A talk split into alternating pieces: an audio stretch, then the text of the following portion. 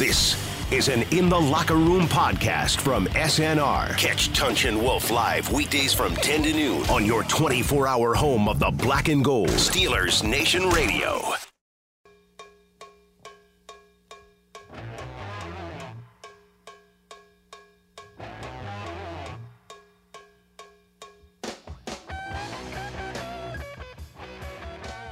When you're not in the tournament, it allots you more time for that self-analysis, if you will. So we're going to utilize that time in appropriate ways in an effort to begin the foundation of what is 2020. You're in the locker room with Tunch and Wolf on your 24/7 home of the Black and Gold, Steelers Nation Radio. Welcome into the locker room. I'm Dale Lally here with Craig Wolfley. I'm sitting in today for Tunch Ilkin. He is, he's done for the year, I guess. Yeah, so you get to sit in for Tunch, because if I sat in for Tunch, then you'd have to sit in for me, and then we move two guys for one position. That's right, then we weaken two spots. Yes, you just don't do that, all right? So we're going, I'm sitting in for myself, you sit in for Tunch, there you go. Oh, yeah, that works better, and as we hear Mississippi Queen coming in. You a big fan of the cowbell? Wolf, you know what, more cowbell, always more cowbell. Yeah. You got to have it. You just got to have it. I think it's just big part of any sort of music. It was huge in the 70s. It was. The cowbell was huge. It was kind of like bell-bottom pants and cowbells. They all went together. It just did.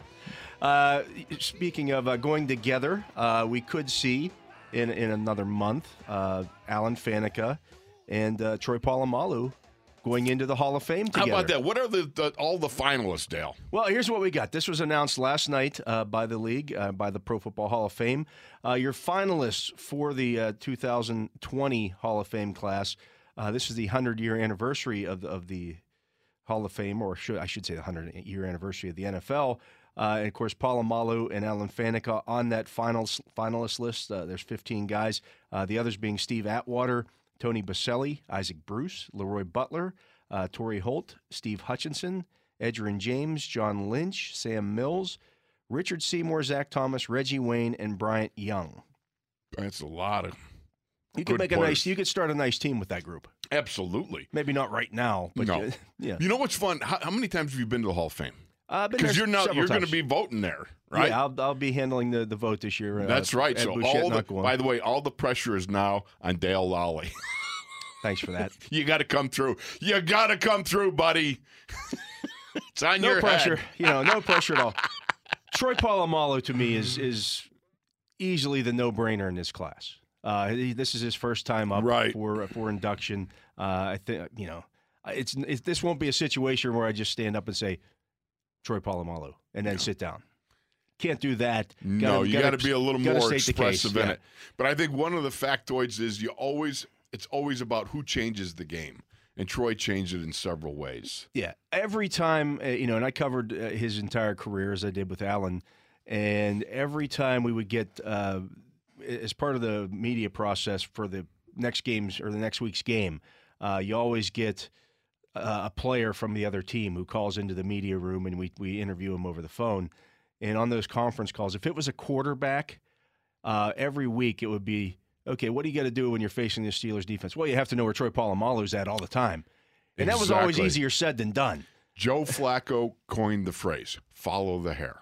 Yeah. You know what I mean? You follow the hair. Wherever that hair goes, that's what you're looking for. And that's one of the things I always admired about Troy, and I saw this up close and personal, was I went behind the end zone one time. They're playing the Cincy Bungles, and the Bungles were back on their own 8-9 yard line, somewhere in there. So it's a timeout. We're in the huddle, and I'm standing right behind.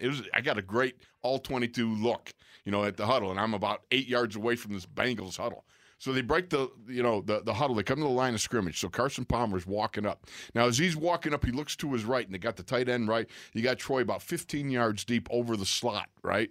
So he's looking over there, and there's Troy, and Troy's just kind of hanging out there. And so he starts to go under center. And as he's going under center, Troy starts to trot forward.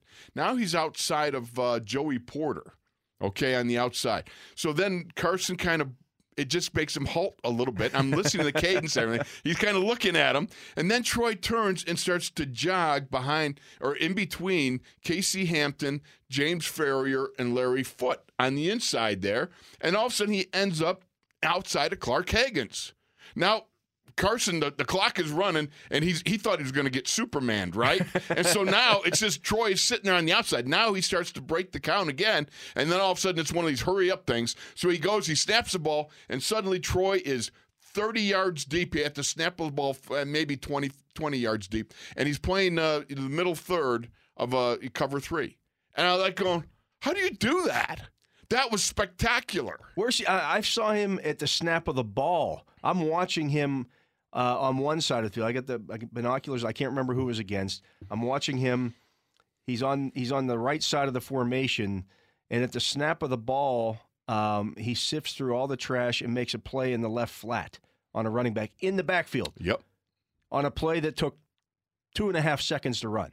I'm like, wow, he's now over there. He changed the game. It was like he had his own little way to beam himself to the other side of the field. He did. You know what? He could pick himself through that crosstown traffic all the time. He was one of those guys who seemed to, by down distance and personnel, he just seemed to know the route combinations, and he was just in the quarterback's head. I mean, let's face it. When a quarterback says follow the hair, that's your game plan. Yeah, and he just made so many. I know the interceptions and the sacks and all those things may not be, you may look at him and go, well, he only had 32 career interceptions, and, he had 12 career sacks, and those don't do him justice. To the game-changing plays that he made. Because he always seemed to make the big play when the Steelers needed it the most. There's no question. I mean, there's so many. I remember, who was the running back that almost rushed for 2,000 yards for Tennessee? Chris Jones. Yeah. He did rush. Yeah, he had. Yeah. Did he go 2,000? Yeah. I can't even remember. All right, but I do remember one-on-one Troy coming out of nowhere to take him down in the open field. I mean, just amazing stuff. That hair is straight out the back of the helmet. He's flying along, that long-haired, flying Hawaiian human crash test dummy. That is Troy Polamalu. And he is that guy. Yeah, and if he got the ball in his hands, he was the most exciting player in the field. I mean, remember when he ran over Carson Palmer on that interception at Heinz Field? It was like a whirling dervish with the ball. Good heavens, they were roommates at one time. That's no way to treat your roommate. Now, Alan Faneca is going to be this is his sixth time as a finalist. I know I've talked to Alan about it in the past, and he's like, I think he'd like to get in, but at this point it's like, all right, guys, let's, I think it's one of the two greatest dysfunctional things going on in the Hall of Fame right now, Donnie Shell and Alan Faneca, and I think both of them, they need to put this right. You cannot be a 9-time Pro Bowler. How many times did he make the All-Pro team? 6 times on the first team All-Pro. All right. I mean, hello. Alan Faneca was one of those guys who, again, I always said it, he played guard the way I dreamed about.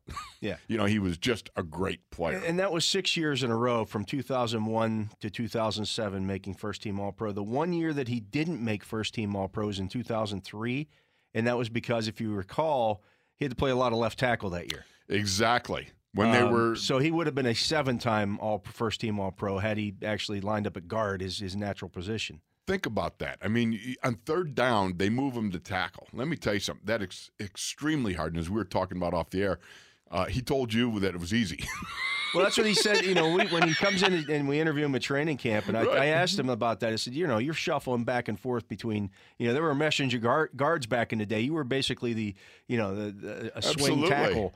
And he says, I always thought left tackle was easier because I only had to worry about one guy on the outside. When you're at guard, you got guys, you're getting hit from both sides. Right. And so, to him, that was easier to move out there. I just thought that was hilarious when he said it. But he had the size and the feet and the punch and everything that you want. He was such an athlete. He was. At the position that it was not a big transition for him. Remember this, during those Bussy years, it was that boss play, Allen pulling from the left guard. Willie Parker, that was a boss play that, Willie Parker scored out in the Super Bowl. And that's always the thing, I always think about, any of those 20, 25, 30-yard runs down the field the guy who was standing there to pick, to help the running back up was always Alan Faneca because he had been leading the block. Absolutely.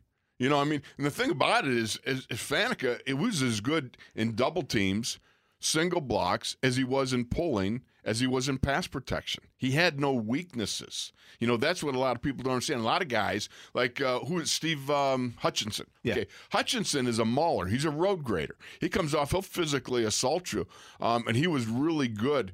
At one point in time, he was one of the most exceptional maulers I've ever seen at guard, but he didn't pull very well. People, some people say, oh, he pulled well. For a big man, but not like Alan Faneca. Well, the people who say that didn't watch. To me, watching Dermonte Dawson pull, watching Alan Faneca pull, absolutely. Watching these guys, DeCastro and Pouncey, these guys are exceptional at it. Other guys do it, yeah. And if you don't see it all the time, it's, Yeah, and for a big man, he runs well. Well, you know what? That doesn't get you points. Right, yeah. You know what I mean? The point is making contact and obliterating somebody out in the open. And that's what I think Alan, again, I was telling you about two of the most greatest hits I've ever seen Alan have, and one had to do with knocking a guy's helmet off because they went helmet grill to grill in a one-on-one, mano-a-mano. But the second one, even better, was when he knocked a guy butt over tea kettle, pulled up in the hole like on a boss play, but it wasn't quite the same. I can't remember. But he hit this guy. The guy went into a backward roll, actually came to his feet. And then Alan trucked him again. You can't. That's like a double whomper. That's like getting hit by a bus, surviving it, and then getting back up and getting hit by the same bus.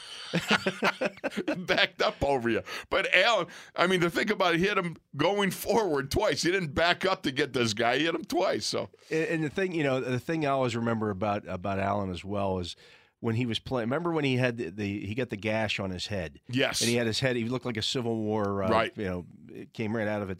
That should be, if he gets in this year, that should be his bust. Faneca with his head all wrapped up in gauze. Yeah, I hope it wouldn't be like when he's like, what, 170 pounds now or something? I don't know. Yeah. He's like ridiculous. I didn't even recognize him when he was on the sidelines the last time. I said, what are you doing, man? Get some beef. Eat some beef. Go out and have some more McDonald's. Marathons now. I know. What? How crazy are you? You're a hog. You're an offensive line. We never like to run. And what are you doing? You're running marathons. But again, it shows you what kind of athlete he is. He is. He's a great, great athlete. He's a great guy, too. Yeah, a great human being. Both of them are. Yes. The most tremendous people you could be around. If you look at this class, Wolf, who else stands out to you about this group? Let's see. I lost my track. Here. Some of these guys you actually played against. You played against Steve Atwater. You played against Atwater was a great player. I remember when we were playing out in Denver in '89, and he was yelling.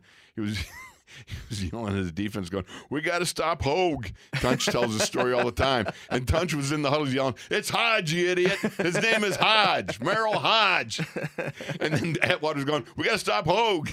And they didn't do it very well. No, they didn't. And Merril roamed for, 100-some yards that day. Sam Mills you played against. Yes, Sam was a great competitor. One of these guys that I think underappreciated. He was not big of stature, but man, oh man, you try to dig him out on a lead C or a straight play. It's tough to find in there. Straight. Well, the thing about it was he was very good at scraping off the backside of defensive linemen in front of him. Timely, fill that gap, fill that hole. But he was powerful, and he played great under and up leverage because that was the whole game back then. Yeah. It was about knocking the stuffing out of each other. But some interesting names on there. Just going to ask you about one other offensive lineman. You mentioned Hutchinson. Tony Boselli's up again this year. Yeah. Short career, 1995 to 2001. But, in 6 years as a starter, he was a five-time Pro Bowler and a three-time first-team All-Pro. He was a great player, but a very short career. A very short career, and I think that will hamper you because one of the things that I think always – speaks for an offensive lineman is longevity because that's how you're measured. Are you line up, you play week in, week out, you play injured, you play sick. That's one of the telling points of career of an offensive lineman. But I will say this about Boselli. He also was a guy who began to change the game at tackle because then it became all about the 6'6", 6'7", arm length, reach, zone blocking schemes, and he was also powerful and come off the ball and he'd slobber knock you. And I got a lot of respect for Tony Boselli. He was quite the player. Yeah, it's gonna be interesting to actually be in the room and vote on these guys. Obviously, I've never done it before, so you know. I'm interested to hear when you come out of it what it was like. Yeah, I mean, I've talked to Ed about it. I've talked to some other guys about what goes on there, and Ed's giving me some pointers on things to do, things not to do, and in terms of you don't want to go in there and trash the other guys. And right, obviously, these guys are all great players. I'm not going to. How can you trash? Yeah, I'm not going to go in there and say, oh, Steve Hutchinson was terrible. Yeah, Faneca was a way better player. That's probably not the way to get it done. No. But it should be an interesting process, and again, one that I'm looking forward to doing. But also this year, the because it is the 100th year anniversary, the Steelers also have a couple of other finalists on the expanded list as well, including, as you mentioned, there's Bill Cowers is up as one of the coaches, and Donnie Shell is one of the finalists. Yay! Put Donnie in the Hall of Fame. That has been my cry for the last 5-6 years. Put Donnie in the Hall of Fame, baby. He belongs there. There's no question about it. Again, another person who belongs in the Hall of Fame of people. Yes. Oh, you know what I remember? My second year in the league, I lost my dad. I passed away, and I remember Donnie coming alongside, and he said, "Do you mind if I pray for you?" And he took me aside, and he prayed for me right there. And let me tell you something, I've never forgotten that. That was a beautiful moment. Just a classy guy and a ferocious hitter. Oh, I can tell you stories about that, because one of my first introductions was at training camp when the veterans reported about the third day in. There was a P-39 GO I pulled from the left guard, and there was Mel ran off, and he was locked up man in coverage. So I turned up looking for force, and before I turned up, Donnie Shell came out of nowhere and just creamed me. I mean, he one-hopped me right to the feet of Chuck Noll. That's a hit, baby. That's a hit. Chuck looked at me, he goes, "That wasn't very impressive." And in my mind, I'm thinking, you kidding me? That was really impressive. I was totally impressed. He is Craig Wolfley. I'm Dale Lally. You're listening to The Locker Room here on ESPN Pittsburgh. The number to join us here in the conversation is 412-919-1316. We're going to take a break. We'll be right back after this. This is an In the Locker Room podcast from SNR, Steelers Nation Radio.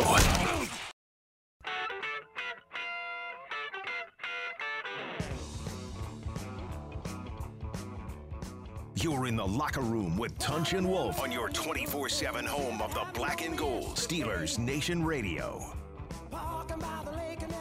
Welcome back. I'm Dale Lally here with Craig Wolfley. I'm sitting in for Tunch Ilkin today in the Locker Room. You're listening to ESPN 970. The number to join us here is 412-919-1316. And changing gears here a little bit, Wolf. We still have another opening, coaching opening in the NFL. It looks like the Cowboys are going to part ways with Jason Garrett. 85-67 over 10 seasons. Not a ton of playoff success, but you could say that about the Cowboys in general since 1995. They haven't had a lot of playoff success, but that's going to be an interesting one that's going to be filled, because there's a lot of talent there. There is. Defensively, they were one of the best teams in football last season. Offensively, they had the number one offense in the league this year, but the defense fell off. They need a mesh point there in terms of what they can do on the field. This could be the prime job of the offseason, if you find somebody who can also get along with Jerry Jones. Well, that's the interesting aspect of it. I've never been a Jerry Jones fan, but the fact is, the guy is, he's a success in life. He's gone along and done what a lot of people said couldn't be done, and he's really, you go into the Jerry world there, and it's just a spectacular, stadium. We have artworks in stadiums and stuff like that. Yeah. You got a stadium so big, you can lay the Statue of Liberty down inside it, and it would... Well, there's artwork at Heinz Field. Well, yeah. In the upper deck, they have all the paintings from all the kids who... Right, but I mean, Jerry goes out and, he's got the Van Getz, the Van Goghs, the Van Who's, I don't know. Those sorts of things.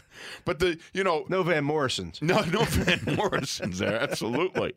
But, I don't know. I've always had a little bit of a obstinate stance towards the Cowboys, because back in the day, You know, when I first came to Pittsburgh, that was a big rivalry. Yes. It was the Cowboys and the Steelers and the Super Bowls. And, you know, our offensive line coach used to talk about the fact that their coaches had bouffant hairdos and coached computers. You know, I mean, there was a, you know, there was a real rivalry there that was, you know, innate with the coaching staff. So I've always had a little bit of, you know, about, you know, the Cowboys. But, sure. So Jason Garrett's out. Yes. And it took, what, 3-4 days of commiserating here? Well, I mean, they took their time with it for sure. And he met with Jerry Jones a couple of times over the past week. And it's going to be interesting to see how this all breaks down and whether they elevate from within or how they handle this whole thing. Because Garrett was with that organization for a long time. He was groomed for that job. That's the part that I found that I didn't know about going into this. I'm sitting there going, well, what's the big problem? How can you go 3-4 days? Well, first of all, his dad was a scout for many years. Jerry's got some loyalties to his dad. The fact that Jason was a backup, Troy Aikman, right? He was allowed to sit in on coaching decisions when a player, because I didn't realize this, but he was actually, as you said, grooming Jason Garrett to come along and be a head coach. Now, is that to be a head coach kind of like a Manchurian candidate for Jerry Jones, you wonder? In some ways, yeah. So you're rubber stamping everything that Jerry wants to do, but you still have to make the decisions on game day. You still have to, like, I don't know how much of a handle he had on the assistant coaching hirings. I imagine Jerry had to give the approval to all that. Let me ask you this. Can you ever get this out of your head? Jerry Jones sitting in the you know, his box and that, handing his son-in-law or whatever. Run this down to Jason. Yeah. No. It was his glasses. Oh, okay. And he cleaned his glasses for him. Oh, yeah. Did you never see that? I never saw that. I saw it. I think it was in a playoff game, a Super Bowl, something. But, I mean, you got Jerry Jones handing his glasses to his son or son-in-law. I don't know who it was. And the guy's cleaning it and then hands it back to him. I'm going, oh, my gosh. Now, yeah. Now, that could – is Jason Garrett going to be the new maybe he's the new gopher. Maybe he's the new glass cleaner. But that opening is going to leave us with, I believe, four. That's going to leave four openings now because the Redskins have already hired Ron Rivera. Right. That didn't take long. And I think that's a good great hire. Choice, yeah. Ron Rivera. Yeah. Very steady. Dan Snyder. If you look at Rivera, you know, you can say, all right, the last couple of years in Carolina have not been great, but he did a nice job there. I think he did a real nice job there, and he's a high-quality dude. I think bringing along Jack Del Rio as your defensive coordinator is another really good move by that organization. Maybe, just maybe, they'll get some solid ground gained here with, you know, as long as Dan Snyder doesn't step in and blow things apart. Yeah, because he's made this kind of move before. You know, he hired Marty Schottenheimer for 1 year and then fired him after an 8-8 season. Like, why do you bring a guy like that in? You know, Marty's a quality coach, quality human being, and then you fire him after one season. That doesn't make any sense. But I didn't know if Marty was like a vegan, maybe he didn't like Johnny Rockets or something. One of Snyder's. But the Carolina job's still open. They have not yet filled that one. Of course, Carolina owner David Tepper has ties to Pittsburgh. That was the one that everybody, well, that and the Washington job. They're going to trade for Mike Tomlin. That's not happening, folks. Right. It's just not going to happen. The candidates for that one, Mike McCarthy is in that in the running for that one. People were speculating Josh McDaniels, Eric Bieniemy, interim coach Perry Fuel is going to be interviewed as well. So we'll see about that one. The Browns job, of course, opening up once again. This will be, I think, their sixth coach since 2012. And they'll be going on their fourth general manager because, you know, that's just what you do. And, you know, they made a mistake with Freddie Kitchens. That was the problem. You know, he should not have been the head coach. There's no way. Yeah. Hadn't even been a coordinator in the league for, you know, half a season. And, you know, elevate him to head coach because they let Baker Mayfield pick his head coach. Yeah. And that just never works out. Never works out. I'm surprised. John Dorsey is a football guy. Yeah. This guy knows football. I played against this guy. This guy, you know, not that it matters I played against him, but I mean, you know, this guy goes way back. And I was really surprised about that hiring. And I got a feeling that wasn't all John Dorsey's pick and stuff like that. I I don't know. Maybe it was. But I'll say this. Of the two organizations that have Pittsburgh roots, you got David Tepper in Carolina and you got Jimmy Haslam in Cleveland. It's obvious who was paying attention to the Steelers' way of doing things and who wasn't. Yeah. Because they sure, you know, Jimmy Haslam, who said, I learned some good lessons there and saw how Pittsburgh does it. He says that, but he doesn't. Yeah. I remember pulling out of Where does it go? I think it was when they fired, was it Chudzinski before they hired the last group, and they brought in Sashi Brown and all that stuff. Right. And I'm driving, the Steelers had just beaten the Browns again. They fire the coach again after losing to the Steelers. That's happened at least 5 times in my career.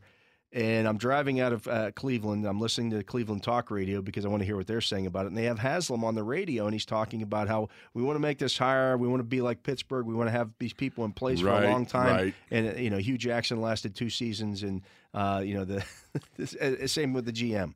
It just they continue to make the same mistakes over and over again. You hire the people. You trust them to do the job. There are going to be bumps in the road when you were in the situation that they were in. That's the expectation. If the Rooneys had done that with Chuck Noll, Chuck, in the first 2 seasons were 1-13 and 5-9. Right. In today's NFL, that's firing. Yeah, you're getting fired. You have to have patience with it. You've got to turn around a whole culture. Right. I mean, this is no longer the dumpster fire. That was the problem with me. With the Browns is the culture. They brought in some big name guys, but they didn't bring in the culture. No, and I always look at this. Anytime you bring in somebody else's problem child, Obi-Wan Kenobi there, you got problems, you got issues. You know, Jarvis Landry, I thought he was more of an upstanding locker room dude, but he obviously got a little honked off with all the to-doings going on there. There's something going on where, you got the inmates running the asylum. You saw the lack of discipline on the field all season long. Absolutely. With the exclamation point being what happened against the Steelers. No question about it. And how that all unfolded also with the other stuff. That was insidious. That was horrendous. Yeah. So I look at that and I go, oh man, I would avoid, if I was a coach, I'd avoid Cleveland at all costs. And the shame of it is, again, they have such an outstanding base, a fan base. They're terrific people. Although I was a little bit taken aback when there was a lot of people defending Myles Garrett over the helmet swinging. Yeah. I got no problem with punching a guy.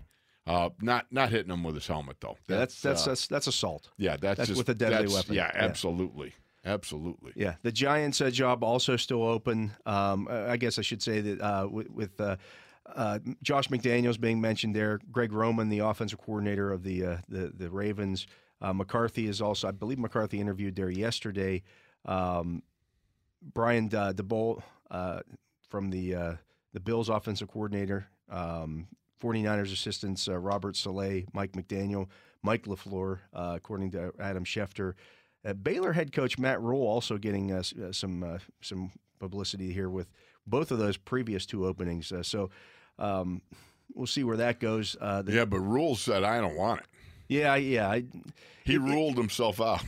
The college coaches going to the NFL hasn't exactly worked out all the time. No. In fact, the majority of them have not worked out because you're dealing with a different animal. You are. I think if you're going to go straight from college to the NFL, it's probably better to do it as an assistant coach for a few years to get used to, or to have been an NFL assistant, then go back to college to be a head coach, and then jump to the NFL, kind of like Bill O'Brien did, because jumping from being the head coach of a college program to being the head coach of an NFL program, and if you've never been in the NFL before, it's a completely different animal. In college, you have complete control over these young men, and they're going to listen to you 100% of the time, because if they don't, their scholarship's pulled, and you're going to cut them and move on, and there's so many unless they're young guys. Yeah, they're young, they're impressionable. They get to the NFL. You're dealing with guys. Most of them you didn't draft. They have no allegiance to you necessarily. And, you know, less than ever, in some cases, they're making a lot more money than you. Exactly. They know they're going to last longer than you. Some of them, if things go bad, you're gone, and they're still there. Exactly. They're still going to make their money. So that's a different dynamic altogether. I always go back to, whenever I hear stuff like that, I always remember sitting with Gene Upshaw one time. We're telling stories back and forth, and Gene goes, yeah, he says, I remember he had a new offensive line coach, and there was a dispute about things. And so he said, so they're going back and forth, and Gene goes, let's go see Al. So Al listens to both of them, and he looks at Gene, he looks at the line coach, he goes, you know, it's a lot easier to find a line coach than it is a Pro Bowl guard. Yeah, right. And that's the essence in a nutshell. Well, I always think of when in the movie, I can't think of the movie now, the Kevin Costner baseball movie. Bull Durham. Good guess. And the team is struggling, and the manager comes in and is talking to Crash Davis, and Crash says, "They're kids, scare them." And he comes in. That's when he comes in and throws the bats into the shower, and everybody shuts up, and they're all that's what college is. Yeah. That doesn't work in the NFL necessarily. That's just not gonna. You're not gonna scare these guys into suddenly. Oh, coach is mad. It is what it is. By the way, my memory of Bull Durham, the best scene was when the guy crushes a homer and Bull's standing there, or whatever, the guy's standing there at the plate, and he goes, wow, he goes, things that fly that far usually come with stewardesses. I love that line. But the final opening is the Giants job. Right. That one's, that's an interesting one. That's intriguing. Because you got your quarterback in place. Right. You've got a star running back. You got some pieces there offensively. Yeah. You need to rebuild that defense, but there's some pieces. And you know what? You got a stable ownership. Yeah. I like that one. Yeah, I think that could be a possibility there. Yeah, that's going to be interesting. So we'll see how this all breaks down. I think in the next few weeks we'll see some of these. At least probably in the next couple weeks we'll see some of these jobs filled, and they could be waiting on again. Josh McDaniels' name comes up in all of these things. He said he's going to do interviews for all these jobs, I believe, on January 10th. Guess what, Josh? If your team's knocked out of the playoffs this weekend, you'll be able to do those interviews a lot quicker. So I wonder. We'll get to that at some point, I'm sure. But you know what, Josh McDaniels, he's a big name. But it's funny because you talk about guys that have first go, their first go doesn't go. Then they have a second time at it. Did you learn? Yeah. And I'm interested because how much did Josh McDaniels learn after going back to Belichick? Yeah, I mean, I'm sure there's a little eat a little humble pie in that situation. Yeah, there's got to be something. And do you learn to cheat more? Oh, did I say you said that? You did went I there. Say that? Oh, I didn't. You do that. Went there. Oh, wow, that's a fraudulent slip. That was Craig Wolfley saying that, not Dale Lally. You're in the locker room with Dale and Wolf, listening to ESPN Pittsburgh. The number to join us here, 412-919-1316. We're going to take a break, and when we come back, we will talk a little bit about some of those playoff games taking place. The kicks off tomorrow. We'll do that right after this. This is an In the Locker Room podcast from SNR. Catch Tunch and Wolf live weekdays from 10 to noon on your 24-hour home of the black and gold, Steelers Nation Radio.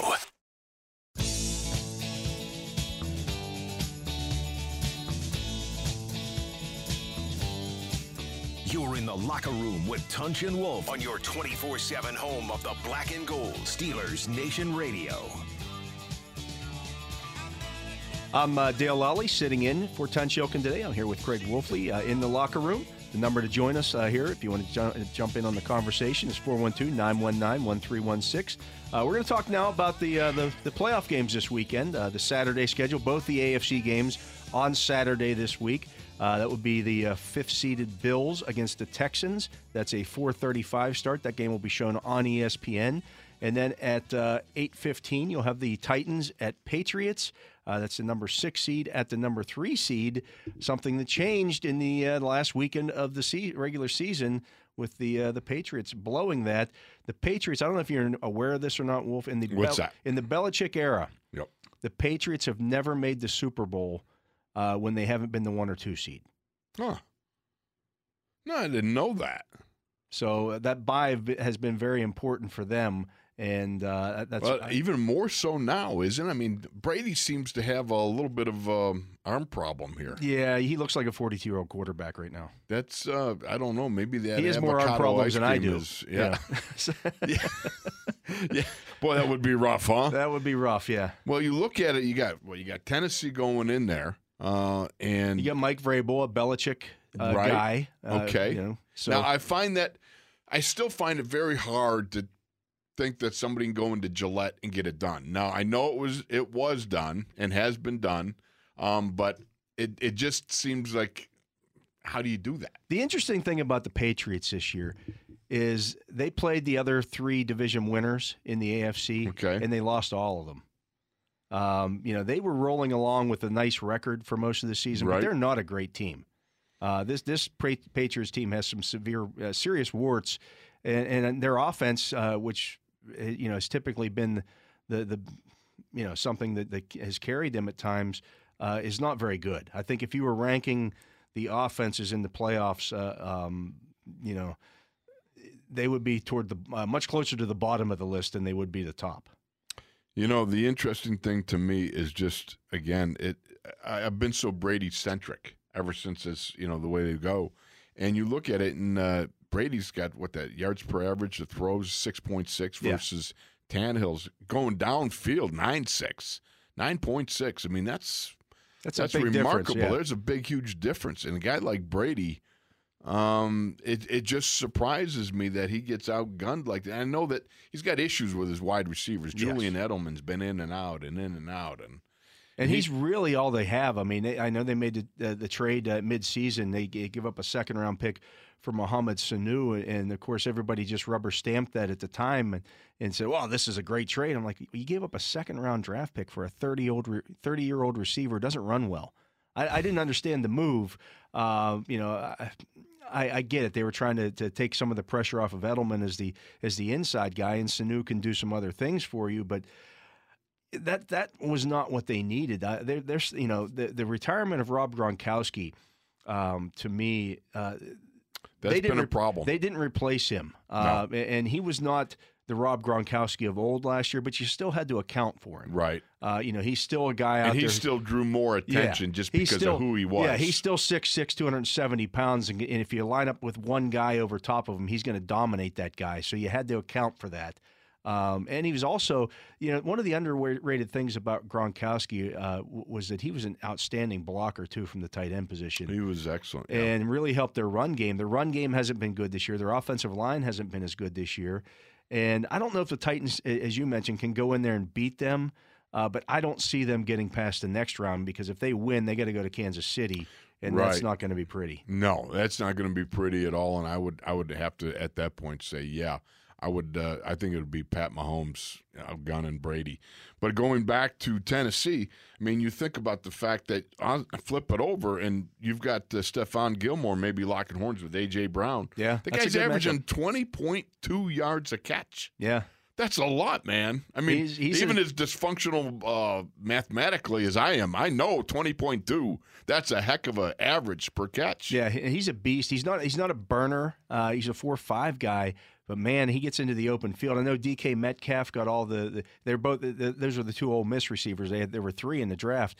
Metcalf got all the publicity. But, well, look at him. He's a physical specimen. Right. If Metcalf hadn't been around, everybody would have been talking about A.J. Brown, what a physical specimen he is, because he's 6'1", 220 pounds, as a receiver, tough to knock off of his routes and just tough to get down in the open field, and that's where he's making his hay here. They're going to be an interesting team. That's going to be because they're also going to tackle Travis Henry, and that has not been fun for anybody, especially in the second half of this season. Derrick Henry. I'm sorry, Derrick Henry. Travis was the old Bills running back. Yeah, hey, far be it from me to be a fact checker, but I will tell you this: when I saw DK Metcalf, just because you brought that up, when Seattle was in town, I'm sitting there going, that's like Mel Blount as a wide receiver. Yeah, I mean that's literally what I was thinking.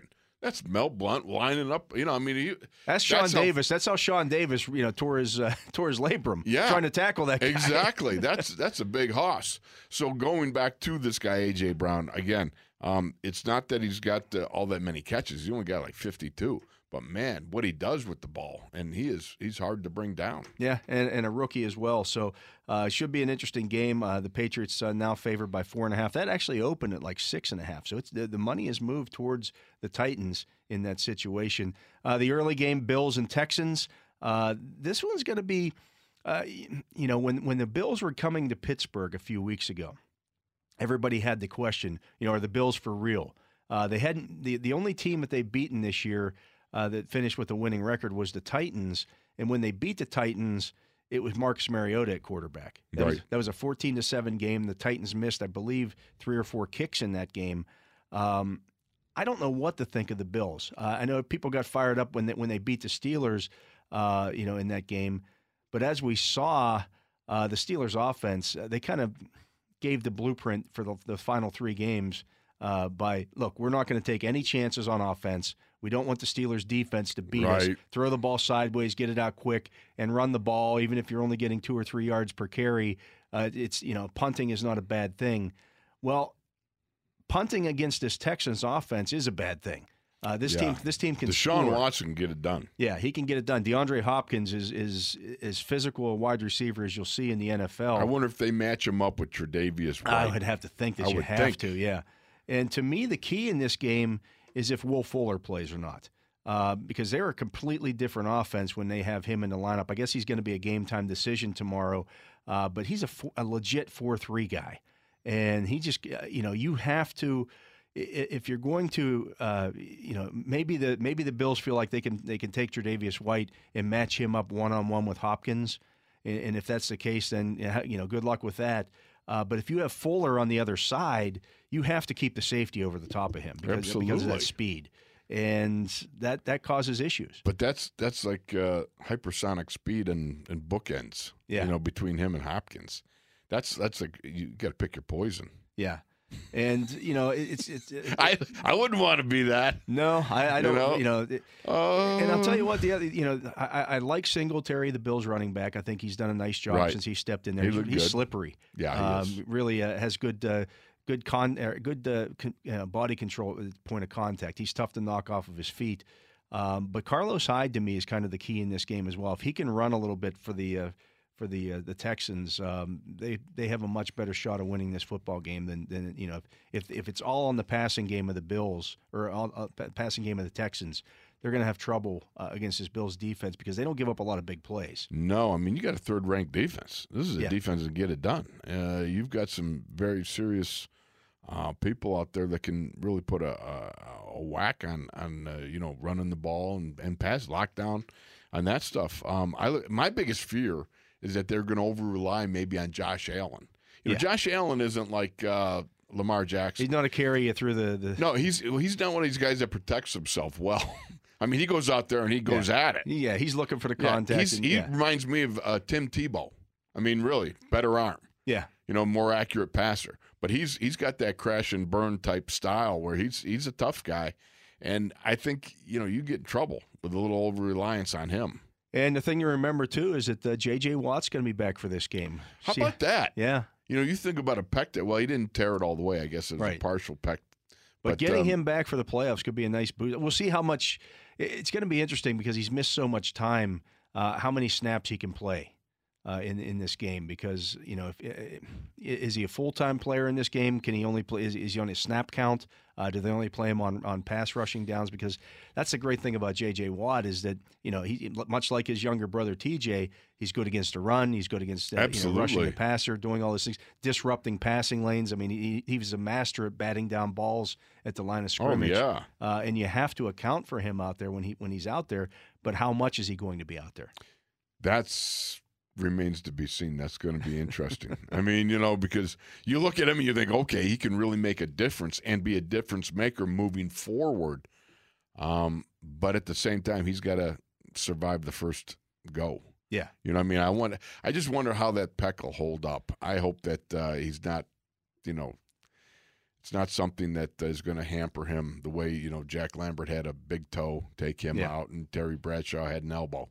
People have asked me about that, like why are these defensive ends? You see that injury more and more in today's NFL. Soft tissue injuries, yeah. And I think it's because you see, I mean, so many of these defensive linemen now. You look at Watt; he's a tall, lean guy. You look at Tuitt. You look at Heyward's had the same injury. These are long. Defensive ends that a lot of times you get caught. I talked to Stephon Tuitt about this. He said, "Look, I'm reaching to get the guy, yes. And that's when that injury happens." Exactly. When you are extended like that, it's better to have short arms. Yeah, yeah, no doubt about it. Gadzooks, man. The Sunday games, you get the Vikings at the Saints in the NFC. Both AFC games on Saturday this year. Both NFC games on Sunday. The Vikings at Saints, that's the number 6 seed. At the 3 seed, that'll be Sunday at 1:05. That's on Fox. This one could be the high-scoring game of the weekend. Which one are we talking about? Because I just dysfunctionally messed up my headset, so I couldn't hear when you were talking. We're talking Vikings. It's Vikings at Saints. Yes. Okay. Interesting, because we'll have the what was that miracle? What happened in? Oh yeah. The game last year. I can't remember what name they. I know it was some miracle in Minnesota. It was a miracle. Or something. Though. I mean, the guy instead of just going for the tackle in that situation, goes for the interception. My heavens! And allows I think it was Stephon Diggs to scoot down the sideline. No, yeah, Stephon Diggs. That was the guy. Right. Yeah. Okay. Don't make that mistake again. No, don't make it again. I look at that and with the Saints, and I look at the fact that, Michael Thomas, the guy is just beastly. Drew Brees is incredible. He looks like, since he came back from the injury, he looks like he's rejuvenated. I think that 5 or 6 weeks off of not throwing really helped him at this point in the year. This Saints team looks to be – to me, they look very potent. I mean, they have really. They can score. They can play defense. Exactly. Yeah. And that who's that guy? Taysom. What's his name? Taysom Hill. Yeah. Yeah. He's kind of a wild card. This is a guy that's kind of interesting. You put him out there. He is a crash test dummy, but he's also a fine motor skill crash test dummy. He's got a nice poker chip to have sitting there. I just wonder how what kind of difference he can make, because when he comes in. It just seems good stuff happens. Yeah. The only thing I don't like is when they take him and put him at quarterback and take Breeze out and then throw the football. To me, that's kind of like you take your Mercedes. You get a Mercedes and you got a Ford. Right. And I'm gonna go drive. I got to get to the airport in 5 minutes, but I'm gonna drive the Ford instead of the Mercedes. But see, I got to get there fast. I think those are some of the things you got to do to balance out the scouting report when they go scouting report and they say, okay, when Taysom Hill comes in, it's always a run and this and that. You've got to be able to – it's like when we go jumbo. If you don't throw out a jumbo, they know they're going to – you got 10 people crammed into – you're tipping your hand. Yeah, exactly. Yeah. So I think they do that more out of just trying to balance out the scouting report against them. Yeah. And then the final game at 4:35 on Sunday is Seahawks, the 5 seed at the Eagles, the 3 seed, which is just amazing. The Eagles aren't the 3 seed. They're the 4 seed. They get that wrong on this list here. The Eagles are definitely the 4 seed. And that game's going to be on NBC. Of course, the Eagles finishing as the winners of the I'm putting this in quotation marks, winners of the NFC East this year. The Seahawks were playing. The Seahawks came within an inch of having a bye, and instead are playing have to go a cross-country trip. If you watched that Sunday night game last week, that's how close it was in the NFC. It was. How about that, man? What a stop. That was unbelievable. This was going to be one of the more interesting games. The Seahawks favored by 1.5, but that West Coast to East Coast trip is going to be tough. It is, except maybe, the Seahawks have a great plane.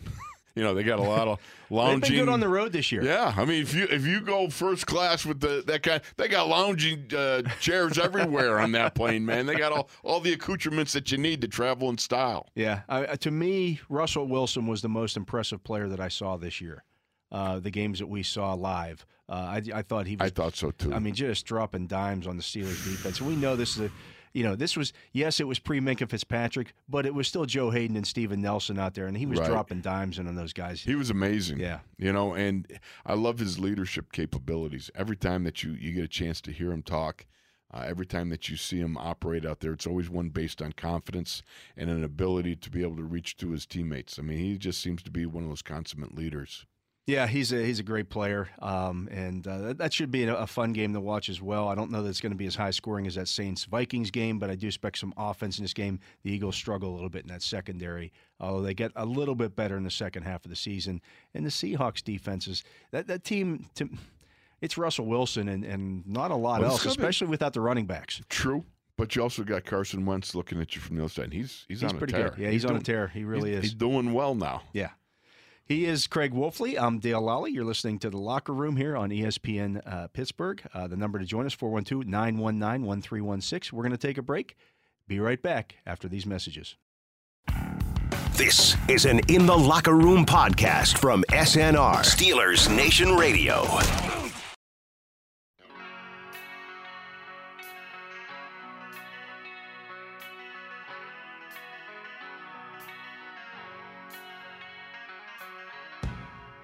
You're in the locker room with Tunch and Wolf on your 24/7 home of the Black and Gold, Steelers Nation Radio. Welcome back. The number to join us here, 412-919-1316. I'm Dale Lally, sitting in for Tunch Ilkin, here with Craig Wolfley today in the locker room. Always a pleasure to be here. Wolf, starting. By the way, this is Fat Guy Friday, and you realize that Axl Rose is a little on the chubby side. He is a fat guy now. Yeah, he is. He's a fat guy. He is, yeah. None of us is quite as skinny as we were back when this song was. No. That's for sure. But the Steelers can now start looking ahead to 2020 and what they're going to have to do. Obviously, the biggest thing for the Steelers in 2020 is the health of Ben Roethlisberger. Right. That's the number one issue facing the team this offseason. And Mike Tomlin saying earlier this week that they'll have a better idea. He has a checkup scheduled for early February. Yep. And they'll get a better idea of what the timeline is starting to look like for him to start throwing again, the rehab process, where he's at in that process. I've gotten a lot of questions from people saying, "Well, why don't they know more about this now?" You know, a lot of times, you know, he may be having an MRI in February to kind of take a look. How's everything healing? Sure. I mean, it's a process. Ligamentation is not an exact science. Yeah. I mean, everybody's ligaments they heal at different rates. Now there's understandably there's a point in time that, you know, you've got to make improvement by such and such time and stay on schedule. And that's what they check on. You know, I mean, that's his ability to move forward is going to be one where the doctors and he come together on that and they'll know. But you don't know until you know. Right. That's the thing. It takes, I mean, you got a wing, you got a busted wing. It takes some time to come back. Yeah, I had labrum surgery 3 weeks ago today. Yeah. Had a checkup appointment yesterday and the doctor was giving me the rundown on everything they did, showing me the pictures. I hadn't seen the pictures of everything that they did in there. And so he showed me, you had a tear here on the top and this tear on the bottom. I'm like, I didn't know I had a tear on the bottom. Yeah. It's like, we went in there, and your shoulder's going to be a little tighter than it was before because we tightened everything up in there. I'm like, oh, what's that mean? He goes, well, you're going to have to work at it to get it back to normal. He said, you should be able to throw again. He says, the procedure is much different than it was, when we used to do this 10 years ago. Mm-hmm. That's the thing. When people were trying to talk about, Ben Roethlisberger and no quarterbacks haven't come back from this or that. First of all, we don't know what the actual surgery was. Right. But secondly, this stuff changes constantly. If you were, think about the guys in your day. If somebody had an ACL surgery, that was a big deal. I mean, it was, you were 2 years out from being, getting back if you had the surgery. I know you didn't have the surgery. No. But, and might have been nice to do now in retrospect, but we got a new knee now, so we're okay. But, think about when Rod Woodson did it in 95 and was able to come back later that season. That didn't happen at the time. Well, now guys are having ACL surgery. If you have even if it's an ACL early in the season before, you're back on the field, at the start of the next season and look like normal. Oh, I Ronnie Lotted myself. I still played 11 games the year. They just cut it out. And, okay, you're good. Yeah, don't need that. You don't need that. Yeah. So the point is, all the advances in surgery and in the medical area of pro football, I mean, it's just gotten incredible. Yeah. I mean, the one that really mystified me was when Casey Hampton blew out his ACL. And he had, 6 months? He was back in 6, 7 months. I was like, wow. And that's a lot of weight on that ACL. That's a lot of weight on that ACL. And Casey, of course, was such a great player. But, you know, with Ben, it's, you know, I wonder where – did anybody ever ask Chris Mortensen where his information came? No. As far as – yeah. And, you know, Chris Mortensen's a fine reporter and fine guy from everything I understand. But I just was surprised. It's one of those things where he heard something from somebody else who heard it from somebody else. Wow. You know how that you played the whisper game when you were a kid, you know. Right. You say one thing to one person and you get it down to the line and it comes out, you know. Totally different. Completely different. Yes. Yeah. So I guess that must be I expect Ben to come back better than ever. I think he's going to fully rehab. I think this is one of these big challenging things towards the end of your career when you look at this and you go, this is a mountain to climb, and I think he's up for the challenge. But I also think it's a springboard to maybe a couple of good years here to finish up. Yeah, they go in, they tighten everything up. Your arm feels great. Yeah, no doubt about it. I mean, let's face it. He's you think about that 5,000 yards the year before. That probably took a lot of, you know, threw the ball more than anybody else. Yeah, I mean, so it probably took a lot of grinding out of that arm. And, you know, you will have that on big jobs like this, as Mike Webster once said. The thing, you know, if you watched, you know, of course, he was part of the 2004 draft class, the quarterback class with Phillip Rivers and Eli Manning. And those guys look like they might be done. Yeah. And I think it means something to Ben Roethlisberger to still, you know, to play after those guys are done.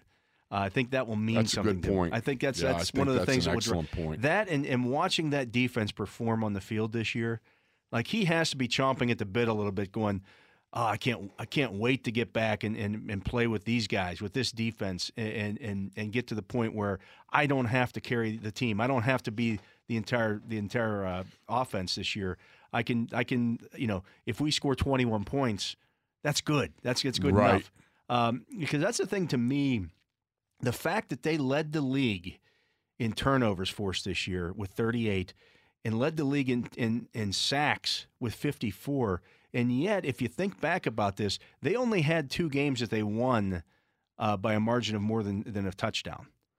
They didn't play with – that defense didn't get to play with a lot of big leads. No, they didn't. Imagine if they've got a 14-point lead in the third quarter of a game and they can just pin their ears back and go, 70 sacks with this group together. Think about that. Is reachable. I mean, think about this. When you consider to play with a lead, like you were just pointing out, you send the hounds of the Baskervilles loose. We saw it. Think you saw it at the end of the – was it the Rams game?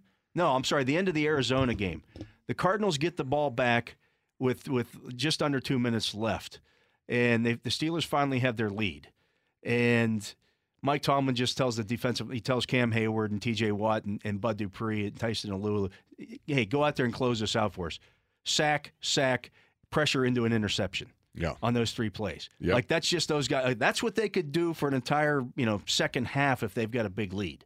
No question about it. And to me, that's the thing that I talk about with Ben coming back. Right now, we have a Super Bowl quality defense. You have a window here.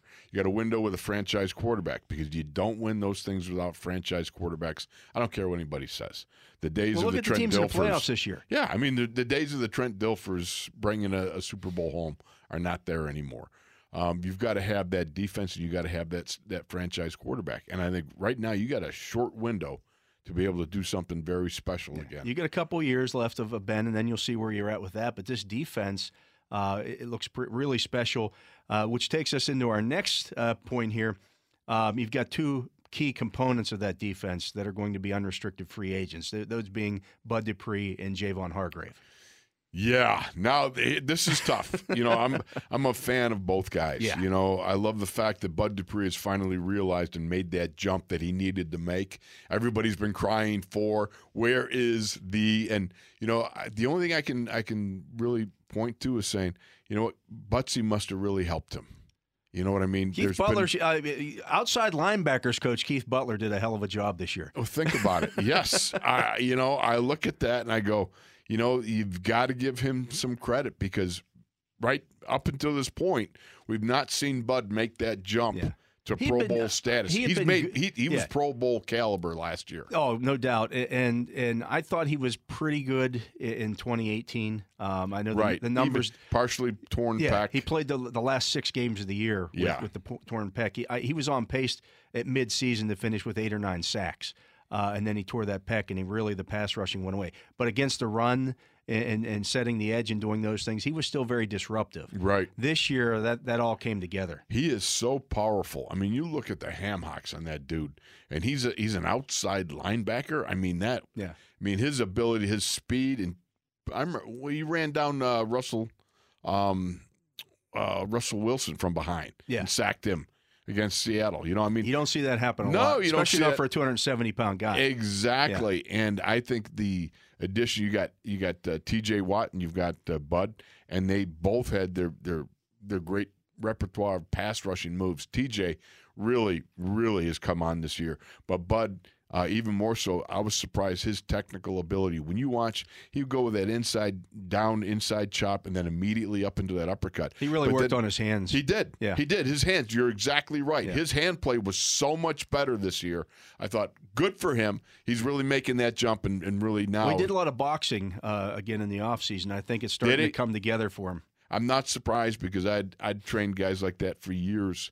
And one of the things boxing does, it was funny because Marvell Smith, I just saw him out there, and I asked Marvell when we were out in L.A., I said, you still boxing? He goes, yeah, I still boxes, because I trained him in that back in the day a little bit. And all it does, it makes you aware of your hands. Right. And just what you can do to keep your hands out and active. And that's, I think that's just a great advantage for offensive linemen. Yeah. Now, Javon's going to be a tough situation because it is. The Steelers are going to want to pay Javon Hargrave as a nose tackle. Because that's where they play him. Now, I understand because Stephon Tuitt was out this year. He played more snaps than he ever had before. Right. I believe it was 696 snaps. But prior to this, the previous year, he only played 43% of the defensive snaps because they don't want to play the base 3-4 as much. Right. But he had to do it this year. So the problem is that as a nose tackle, he can rush the passer. So there's going to be some teams, and I guarantee if I'm his agent, I'm going into this saying, well, yeah, he was the nose tackle, but you used him a lot on pass rushing downs. Right. He's a true defensive tackle, and those guys get paid. Well, he's not at Netflix anymore, right? Right. Isn't that the statement that Mike Tomlin made? Yes. It's not Netflix. Blockbuster or something. Yeah. Okay. Yeah. I'm sorry, I screwed up. Netflix is the step up from Blockbuster. There you go. Okay, there we go. All right. So the point is, he is more than he's transcended just the nose tackle position, and I understand that. The problem is that you still think of him first and foremost as that. Well, if Tuitt's back next year, he's probably still in your rotation. But he's your third guy in that rotation. Right. Because Tuitt, the one thing people got to remember, Tuitt wasn't just beating guys; he was beating guys up. Yeah, he was off to a great start. That was such an impressive start watching him operate early on. I would have loved to have seen how he finished this season, given everything that transpired. I mean, Cam finished with 9 sacks. The Steelers very nearly had 3 guys reach double digits in sacks, which they've never had before. Right. Had Tuitt played the entire season, they would have, and they would have had upwards of 60 sacks. I think that would have been just – what is the sack record anyhow? For the team, it's 55. 55. Yeah. Okay, what about for the league? I believe it's 71 or something like that. Yeah. They would have a shot at it. Man, that'd be impressive, dude. I mean. But that's the thing. Keith Butler has always talked about having the ability to get there with 4 guys, with a 4-man rush. That's the difference between this year and last year. Right. They had good pass rushes they've led the league now 3 straight years in sacks, but they don't have to cobble it together now. Yes. That's the big guys. It's the front end that's getting the job done. Yeah. And when you have 2 outside guys, Tunch has said this from years since when we're talking about it. If you can get 20, 25 sacks between your 2 outside studs, that sets everything up. That tees it up. Which is why you can't let Bud Dupree walk. Yeah. You have to figure out a way to get him under contract. If you look at Spot Track does a market value, the website, and they're saying that the market value for a guy like Bud Dupree would be a 5-year, $83 million deal. Ooh. That works out to $16.6 million a year. Oh. Ow. Wow. That's a big number. But the other side of that's the going rate for edge rushers now. The problem is that Javon Hargrave's market value, if you start looking around at what you know those guys are getting paid, it comes in at I believe $14.2 million a year. Shnikes, man. That's that's $30.8 million in two players. That's a lot of cabbage. Yeah. So you probably can't keep them both. Right. The bottom line is going to be that you have to make a choice, and it's obvious when you got somebody that can rush the passer, he can, and you need two guys on the outside. Yeah. One guy on the outside, one on the inside, though. Still good. It's not as preferable as the two hot rushers. And you've got Tuitt coming back, and you're paying Tuitt and Heyward a lot of money. Those two count a lot against your cap already. I don't know that you can tie up $45 million in your three defensive linemen when you most of the time you're only playing two of them. That's the problem. So as much as I like Javon Hargrave, I think he's a great player. He's certainly a find in the third round for them a few years ago. I just don't know that they can afford to keep him. Well, the thing about it is, I got this one sack in mind. I remember playing Baltimore, okay? They double-teamed Cam, all right? So you've got Bud Dupree on the outside of Cam, and he kind of holds back off the line of scrimmage and comes underneath on a twist. So he picks off Bradley Bozeman so that they can't double-team Cam. On the other side, you got T.J. Watt. Nick Boyle tried to chip on him. T.J. just swam him beautifully, and then he got up the field on Orlando Brown, and so he made RG3 step up. Well, on the inside, you got Javon, you got Tyson, and they're just doing the meat grinder. They're just pushing cars back. And then all of a sudden, you got RG3 can't climb the pocket anymore, runs in the backside, and then Cam just overpowers Hurst. Yeah. And that's what you want. I mean, that's just great one-on-one. You get that one-on-one pass pro. Somebody's got to win that and one-on-one. There's just nowhere to go. Yeah, there's just nowhere to go. So we'll talk about what the Steelers need to do. They've only got about $4 million in cap space, so they're going to have to clear up some room to get these guys under. Got to get the magic pencil working. We'll talk about how they can do that. There are going to be some tough decisions, and so we'll go there after this. He is Craig Wolfley. I'm Dale Lally. You're in the locker room here on ESPN 970. This is an In the Locker Room podcast from SNR. Catch Tunch and Wolf live weekdays from 10 to noon on your 24-hour home of the Black and Gold, Steelers Nation Radio.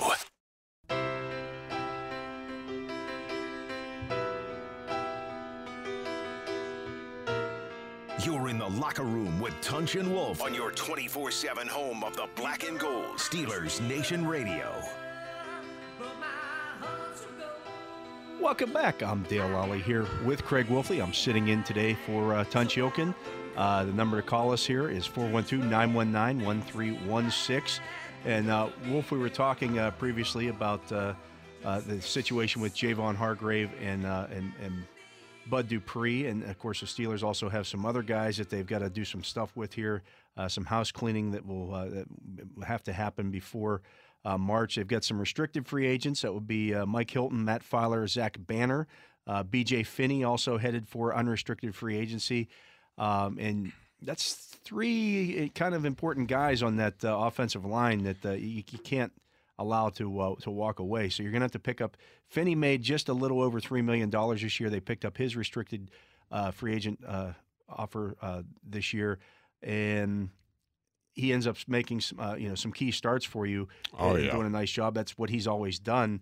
But then Filer and Zach Banner as restricted guys as well. So you can't allow all those guys to leave. Yeah, this is going to be a problem. I mean, these guys they're all talented. Yeah, you know what I mean. And with B.J. Finney, here's the point: you've got a guy that plays center, plays left guard, plays right guard. Fully capable. If you remember, he was in the lineup when Lev Bell set the all-time Steeler rush record. Yes. This guy he's like a Brahma bull. You watch him in Baltimore. I loved it. They got the beefeaters out there. Whenever the Steelers go jumbo, you'd see the bear defense that the Ravens would run. So they got D'Amato Pecco, 325 pounds, sitting on BJ's nose. They got Cromley, 300 pounds off in a three technique, and you got Michael Pierce, another 340. They say 345. He's closer to 360. And you just watch him. Benny Snell ran the best I've seen him all year. Yeah, he looked great. Against that. He's a mutter. Yeah, he is. You know, I mean, one of the things I look at this kid, and I know I'm being drawn into another area you probably don't want to go into yet, but the point is, with Benny, that was a great job of just identifying where the linebackers are plugging in, getting behind an offensive line that we've been saying, where's the run blocking? You know, we got to have some run blocking. There it was. Yeah. And they went after it, and they were slobber-knocking dudes. Yeah. By the way, Pecco's butt weighs 340 pounds. Oh, I know. I mean, you could, you know what? I was thinking you could show drive-in movies on that thing. Exactly. Standing behind those, all three guys, that's a triple bill, triple feature. But to get to that kind of money, as I mentioned before the break, the Steelers have about $4 million estimated in salary cap space for 2020. So they've got some work to do to get to the point where they're going to be able to pay all these guys, which is going to lead to some tough decisions. They've also got some other guys like Tyler Matakevich is going to be an unrestricted free agent. People say, well, you just let him go. Tyler Matakevich is one of the best special teams players in the league. He's a core four guy. Yeah. I mean, and then you've got to make a decision with Cameron Canaday, your long snapper. Yes, he's a long snapper, but you need a long snapper. Somebody's got to do it. If you're a smart long snapper, you take minimal increases. Absolutely. You know, I mean, you stick in the league for 10 years. Next 10. You go 15, 18. Yeah. Think of Kendall Gammons. Yeah. I mean, you can make a lot of cheddar off of the fact that you can snap a ball from down under, you know, and do it consistently and do it well, and don't make yourself a target of the salary cap. Right. That's the key. But we mentioned before that, Bud Dupree's, you're looking at somewhere in that $16 million range, even if you tag him. Because the tag last year, if you franchise tag an outside line or a linebacker, it was $15.4 million. So that even if it goes up in just a slight bit this year, you're looking at $16 million. So you have to start looking at creating some cap space. And that's never an easy thing because it usually means that somebody's got to go. And if you listen to Ramon Foster after the Ravens game, Ramon kind of sounded like he knew, you know, he looked around and saw the writing on the wall. Well, these things happen now. Yeah. You know, I mean, it's a situation like this. Not that he can't play. It's just you get up in the age and so forth, and Father Time comes for us all. Yeah. You know? And you look, and he knew the situation. He goes, look, I know that, you know, Filer's up and Finney's up and you know, they do some of the Zach Banner. These guys are all younger. They're all younger, but I'll say this, and this is what I love about the Big Ragu. 145 starts in 160 games. Yeah. I mean, he just manifested toughness. For a guy that you got as an undrafted rookie. Yeah. What a great run he's had here. Yeah. You know, if indeed that would come about, I don't know what's going to happen. Well, if they end up releasing him, it saves $4 million. Okay. Some other moves that they could make, and we'll see what happens here, they have an option on Vance McDonald of $5.5 million. This year. If they choose not to pick that up, that saves $5.672 million against the salary cap. Wow. That's a lot of money. Yeah. Especially when you're looking at trying to keep your core defense together. Mark Barron is $5.25 million if they release him.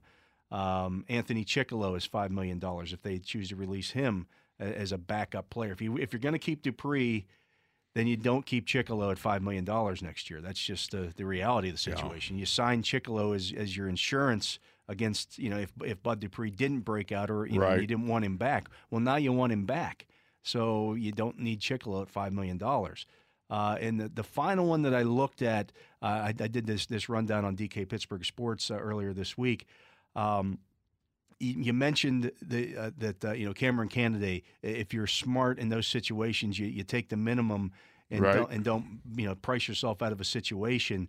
Jordan Berry could save $1.8 million against the cap next year if they release him and decide to go with a low-end punter or a cheaper punter.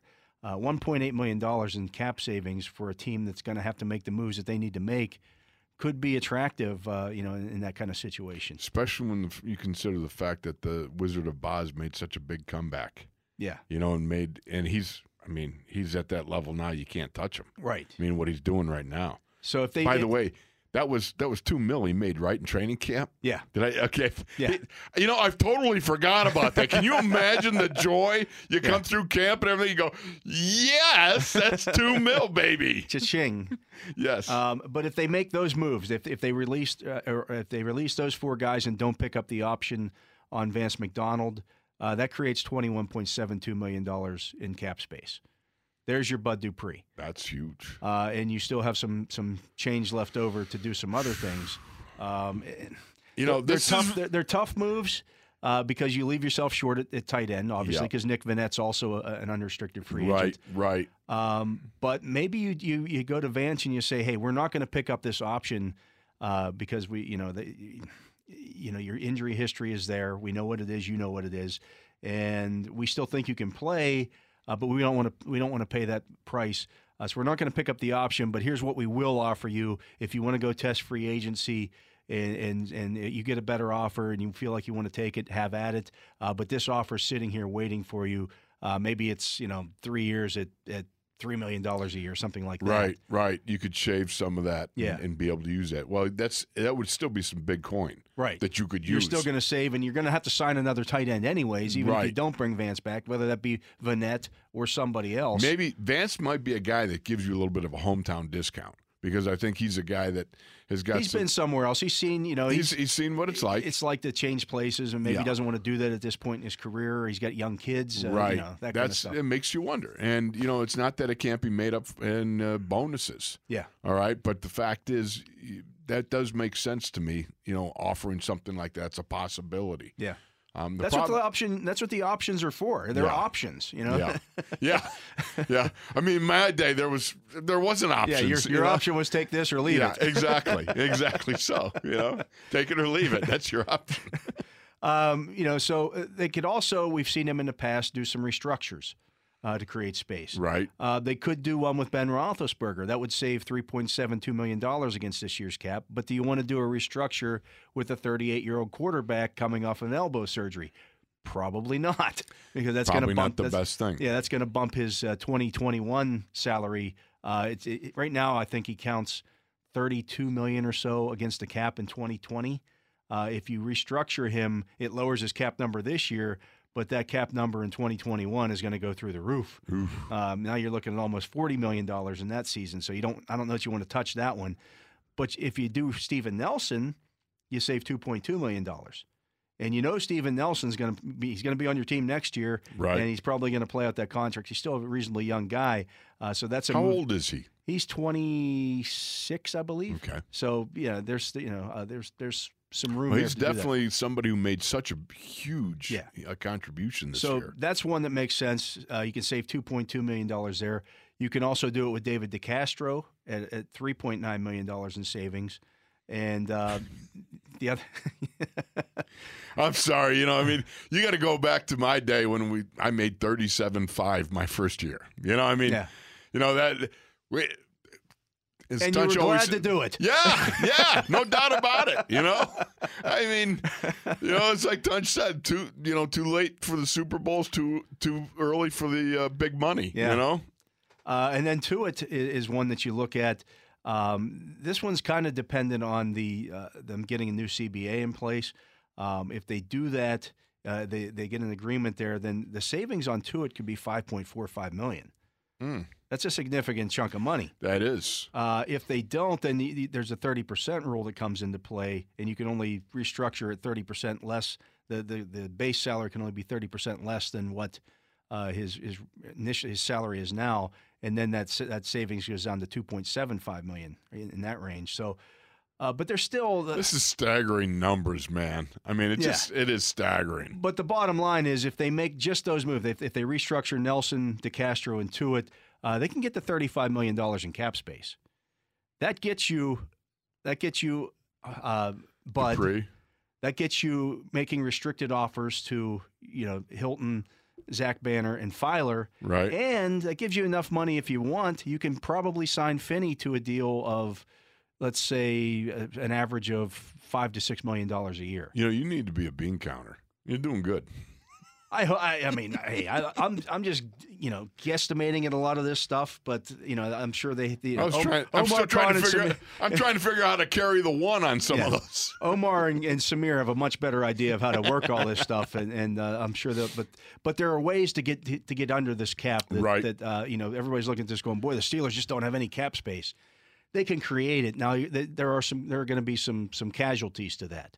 And, you know, that's unfortunate. I mean, you don't want to see Ramon Foster move on. He's been a great guy, great player for a long time. Absolutely. But the reality of the situation is, I mean, he knows it. He's 33 years old now. Right. You know, they can get the cap space so that to do what they need to do.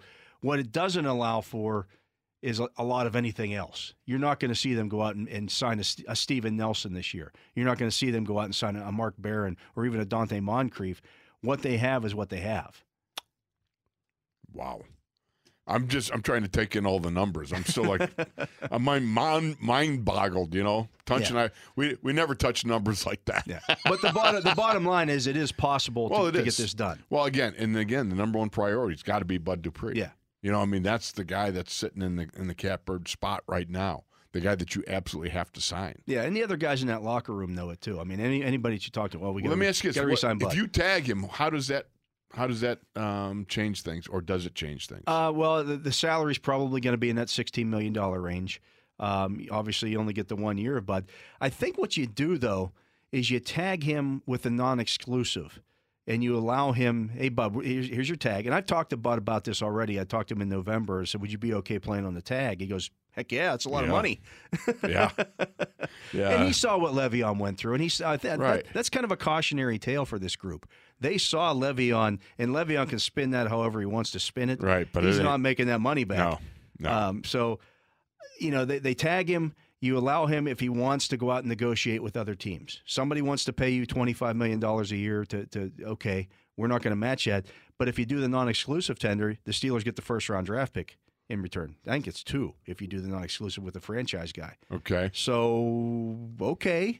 You know. Yeah, it's still because of the fact you got him finally where you want him. Right, that's the problem. With a guy across the way who matches up with his skill set and gives you that opportunity to have that big zing. I mean, think about it. You got the two of those guys. You got how many sacks? You got 14 and 26. All right, 26. Then you got half a sack off the team record for two outside linebackers. Right. Then you got 33 hits by TJ. You got 17 more by Bud. I mean, that's a lot of pressure on a quarterback. And 12 forced fumbles between the two. There you go. I mean, you're talking about the defense being opportunistic. Those two were a big part of that. Yeah, I mean, do you really want to go out there with another number one and go and try to find some guy that takes 2 to 3 years to become a hot rusher? I think it depends on where the number one is at. You know? True, but I'm sitting there going, you know, if you want to talk about having that Super Bowl quality defense, right, and it's basic pressure. I mean, number one is Dick LeBeau looks at it, as he always tells me, there's only one thing I look at, and that's fewest points allowed. That's the thing. They went from 9th to 4th, defensively speaking. Yes. That defense, it's in place. Now, if you got to retain this as much as possible because then you've got the takeaways. They led the league in takeaways. You know, you got 20 interceptions. My gosh, when was the last time we saw half that? We saw defensive backs intercepting passes. When was the last time we saw that? Good point by you. You know, so there's just so much going for this defense that you look at it and go, it's hard to think about letting any of them go, much less, you know, Bud Dupree. But you can, I mean, we saw with Javon, you know, he was a third-round draft pick and started his rookie year. You know, you can get those guys because nose tackles are. Well, you got Isaiah Buggs, too, coming along. Yeah. You got some playing time at the end. And the thing I would hate about Javon going, man, he turned me on to shrimp and grits. I'm telling you what, that was just some of the best. Yeah. Oh, it was tremendous. Yeah. I love that. Yeah. I never knew he had shrimp and grits. Two things, shrimp and grits and then the chicken and waffles. Oh, very nice. Talking about this is very nice. It is Fat Guy Friday. Oh, it is, brother. It is. He is Craig Wolfley. I'm Dale Lally. You're in the locker room here on ESPN 970. We're going to take a break. We'll be right back after this. This is an In the Locker Room podcast from SNR, Steelers Nation Radio.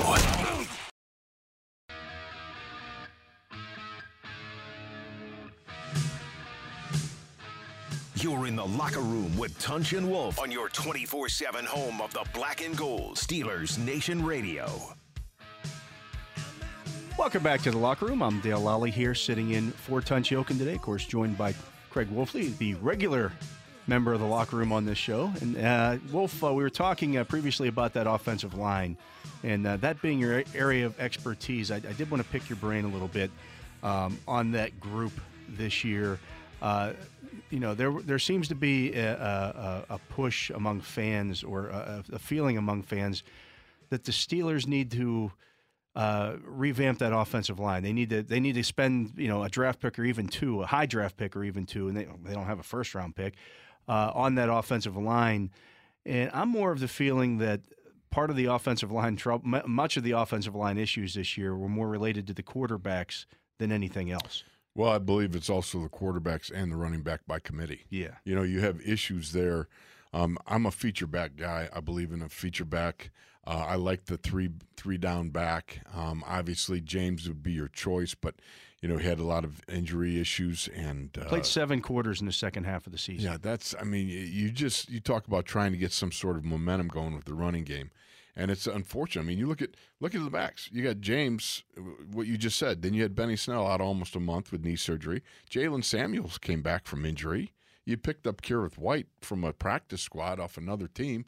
Not that the young man has not distinguished himself well, but the fact is it takes a run-up time to be able to get them guys into the offense and be able to depend on them and believe in what they're doing. And so much of that, too, is the pass blocking. And that's one of the things that a lot of people looked at. Well, they didn't pass block as well this year. A lot of that's on the quarterback. And the wide receivers. Breeding hots and the running backs picking up blitzers. Absolutely. And they got – people also ask, well, why didn't they use the tight ends as much this year? The middle of the field against the Steelers this year, it was a very simple defensive game plan. Crowd the middle of the field, force the quarterbacks to throw the ball to the outside. Right. So if the middle of the field's crowded because you're putting 8- and 9-man boxes in there to stop the run, you're not going to run the ball super effectively against that. And, you know, it's the middle of the field is where the tight ends do most of their work. There's nothing – I mean, you're not going to throw the ball where there's 6 guys waiting there for the throw. It's difficult. Look, you had issues with your quarterbacks. Yeah. I mean, and this is the part of the problem. We've had a Hall of Fame quarterback for 15 seasons. Number 16, he goes down.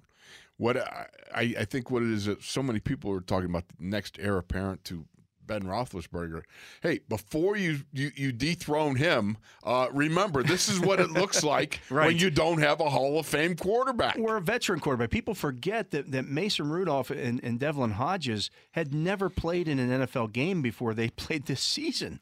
That's kind of a big deal because the quarterback, if you don't have the ability or the autonomy to check into and out of plays at the line of scrimmage, you don't have the ability to audible. You're running what you're running, whether it's a good play against that defense or not. A veteran quarterback gets you into and out of good and bad plays. And let's also remember this: you got Ben. I'm sorry, you don't have 9 men in the box, right? Okay, I mean, it doesn't matter. If you do, he's going to make him pay for it. Yeah, he sees that single high safety, baby, go long, boom, over the top. No, those things, they disappeared from the Steeler offense and so much of the big plays. Because think about it, you're replacing the production of Bell, of Brown. And you've got Juju, who's got a knee injury, takes him out of a huge part of the season. James Conner in the second half of the season had 19 carries for 84 yards. That's over the last 8 games. Juju over the last 8 games had 12 catches for 109 yards. Is it any wonder this team struggled to score in the second half of the season? Those are their 2 Pro Bowl skill players. Right. And, you got next to nothing from either one of them in the entire second half of the season. Exactly so. So I look at this. Yeah, I think the offensive line's got to step back a bit. They got to reload. I think they're going to make a couple of moves, and we'll see what the fallout of that is. But you still have the core and frame of an excellent offensive line. They'll come back, reload. I think B.J. Finney is one of those guys that, you could plug and play at left guard. Now, the problem is that always bothers an offensive coordinator when you got your backup center is in the starting lineup. That can be an issue. But you could move Filer to left guard. But I'm not in favor of 6'6", 6'7" guards. They have a problem bending. Matt's a good run blocker, but I think he's better suited for the tackle position than he is the guard. Yeah, but they have options. If you bring back Filer, you bring back Banner, and you bring back Finney, right? You have options there. You can either say, okay, Matt, you're the left guard. We're going to keep BJ as the swing guy, or you can, and then in that situation, you say, hey, Chooks and Banner, you're battling for that right tackle position, right? If you do it the other way, then you're saying, okay, Finney's our left guard. And the other guys, you're still the backups to Filer at right tackle. But either way, you have options. And if you know, I know Steeler fans look at this and go, well, the line wasn't as good as it has been in previous years. It's still, if you look around the league as a whole, a top 10 unit in the league, even with this year. It's still a very good offensive line. Can I tell you why the sacks are up? Okay, the sacks are up because we have quarterbacks that hang on the ball too long, and they don't read. No, you've got issues. You got young wide receivers that don't know the hots sometimes. You got young quarterbacks that are not fully, sure of the protections like you talked about earlier. They're going to run if they don't have autonomy to be able to check off to whatever they want. I remember in Cincinnati, Mason holding onto the ball, and God bless him. Listen, I think Mason came back and showed in the Jets game, this is what he's capable of doing, right? And that's where you're moving forward. But I remember, this is the first time in my 18 years on the sidelines, I yelled, throw the ball! And I realized, because I had the headset on, it's loud and everything like that, and he's in the end zone, and I'm yelling, throw the ball! First time ever I've yelled on the sidelines, and all of a sudden, I realized people are looking at me and going, oh, yeah, that's right. I yelled. I'm part of the media. Yeah, I know. It was just stupid of me. You know what I mean?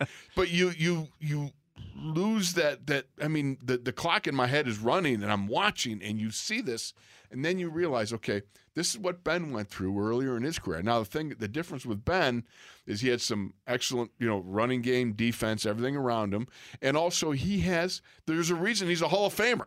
Yeah. He could run around, make some plays, and make some spectacular plays out of it. That's not what Duck and that's not what Mason do.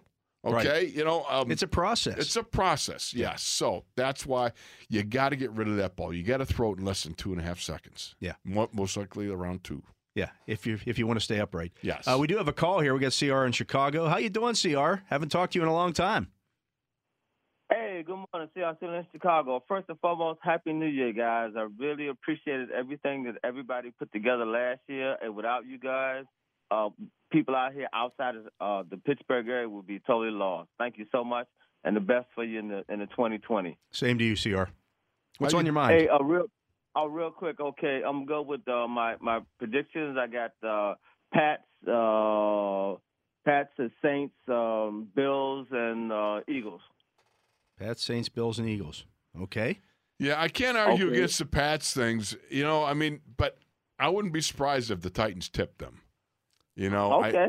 I'm rooting for my hometown Bills, too. You know what I mean? That's how I grew up. For Steeler fans should be fans of the Patriots this weekend, and I'll tell you why. The Steelers got a fourth-round pick in return for Minkah Fitzpatrick from the Titan or from the Dolphins. That pick was the pick that the Dolphins got for Ryan Tannehill in the fourth round. So if the Titans get knocked out, that pick is number 117 right now. If the Titans win, it falls back a little bit farther. And if they keep winning, it continues to fall backwards.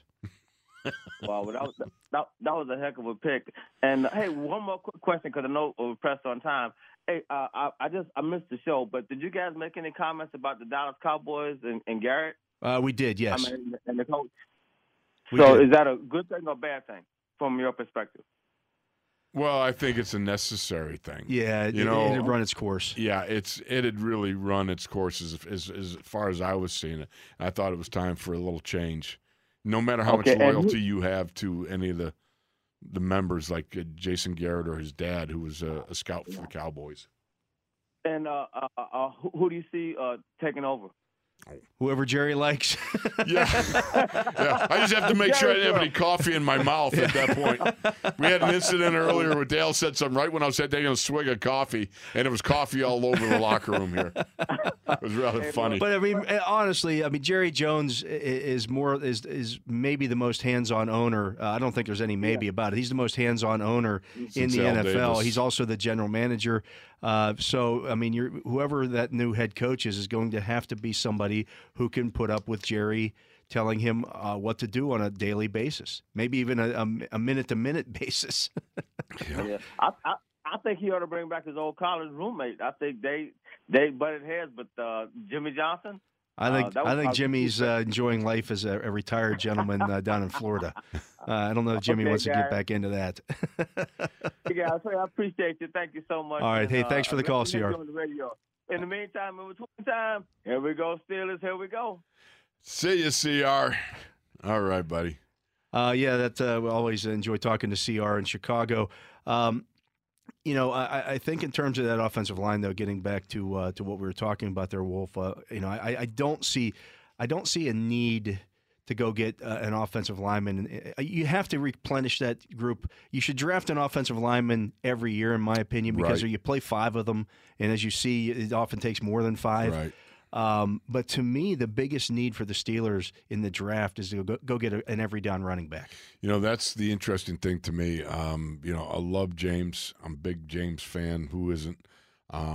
The fact is that's an area that needs to be bolstered a little bit. Yeah. You know, I think another wide receiver is a strong possibility. Although, you know what, Deion Cain was an interesting guy. I like Deion Cain. James Washington in the second half of the season had 600 yards receiving over the last 8 games. I mean, he was a factor, and we saw Deontay Johnson take some steps forward. I think in year 2, he's going to be much better. And, I mean, he's a dynamic player. He led the league in punt returns. Yeah. You know, when was the last time we led the league in any sort of 1961 was the last time the Steelers had a player lead the league in punt return average. I mean, we have not had a dynamic punt returner since Antoine Randall. You know what I mean? He at least – he was threatening. Yeah. You know what I mean? They've had some good ones over the years. I mean, you think back to the former receiver known as Antonio Brown. Right. Right. He had some, was good. Rod Woodson was good at it. You mentioned Antoine Randall. Did you ever catch a punt when you were in school? I did not. I would not want to try. My junior year, I just got creamed. One punt. The guy yelled, catch it, but the other up back. Yeah. And I missed the fair catch it part of it. Fair catch it. Yeah. Yeah, no, and there was nothing fair about that. No, I caught it. I caught the ball, and I caught it right in the grill. Whoever the first gunner was. But I really think a dynamic every-down running back changes everything for this team. I think it's a very important thing that you've got to be able to do. The Steelers right now have the 49th pick in the first round. That's right. They got Le'Veon Bell at 48 in 2013. Oh, really? Yeah. So that's kind of the sweet spot, you know, for running backs if you're sitting there in the middle of round 2, and this is a nice class to be in that spot in. So I think, to me, that's where the focus has to be on improving that first, and you know, I think the line will be okay in 2020. You know, I believe they will be okay. There's no doubt about it. I think you know. Everybody would have loved to have Munch stay, but let me tell you something. Sean Surratt's an excellent coach. Yeah, I believe so. I watch what he does day in, day out with those guys. It's the same thing, basically, that Munch did, you know, and I think this offensive line will come back around. Look, I want to thank everybody for their participation this year and coming in the locker room. Dale, thank you so much for sitting in today. Not a problem. My pleasure. You're top-notch, my friend. I appreciate that. Especially coming from someone like yourself, but that's going to do it for the locker room, not only for today but for the season. So that's it, baby. For Craig Wolfley, for Tunch Yokin, I want to appreciate him for allowing me to set in for him. For Greg behind the glass, we appreciate you listening to this edition of the locker room.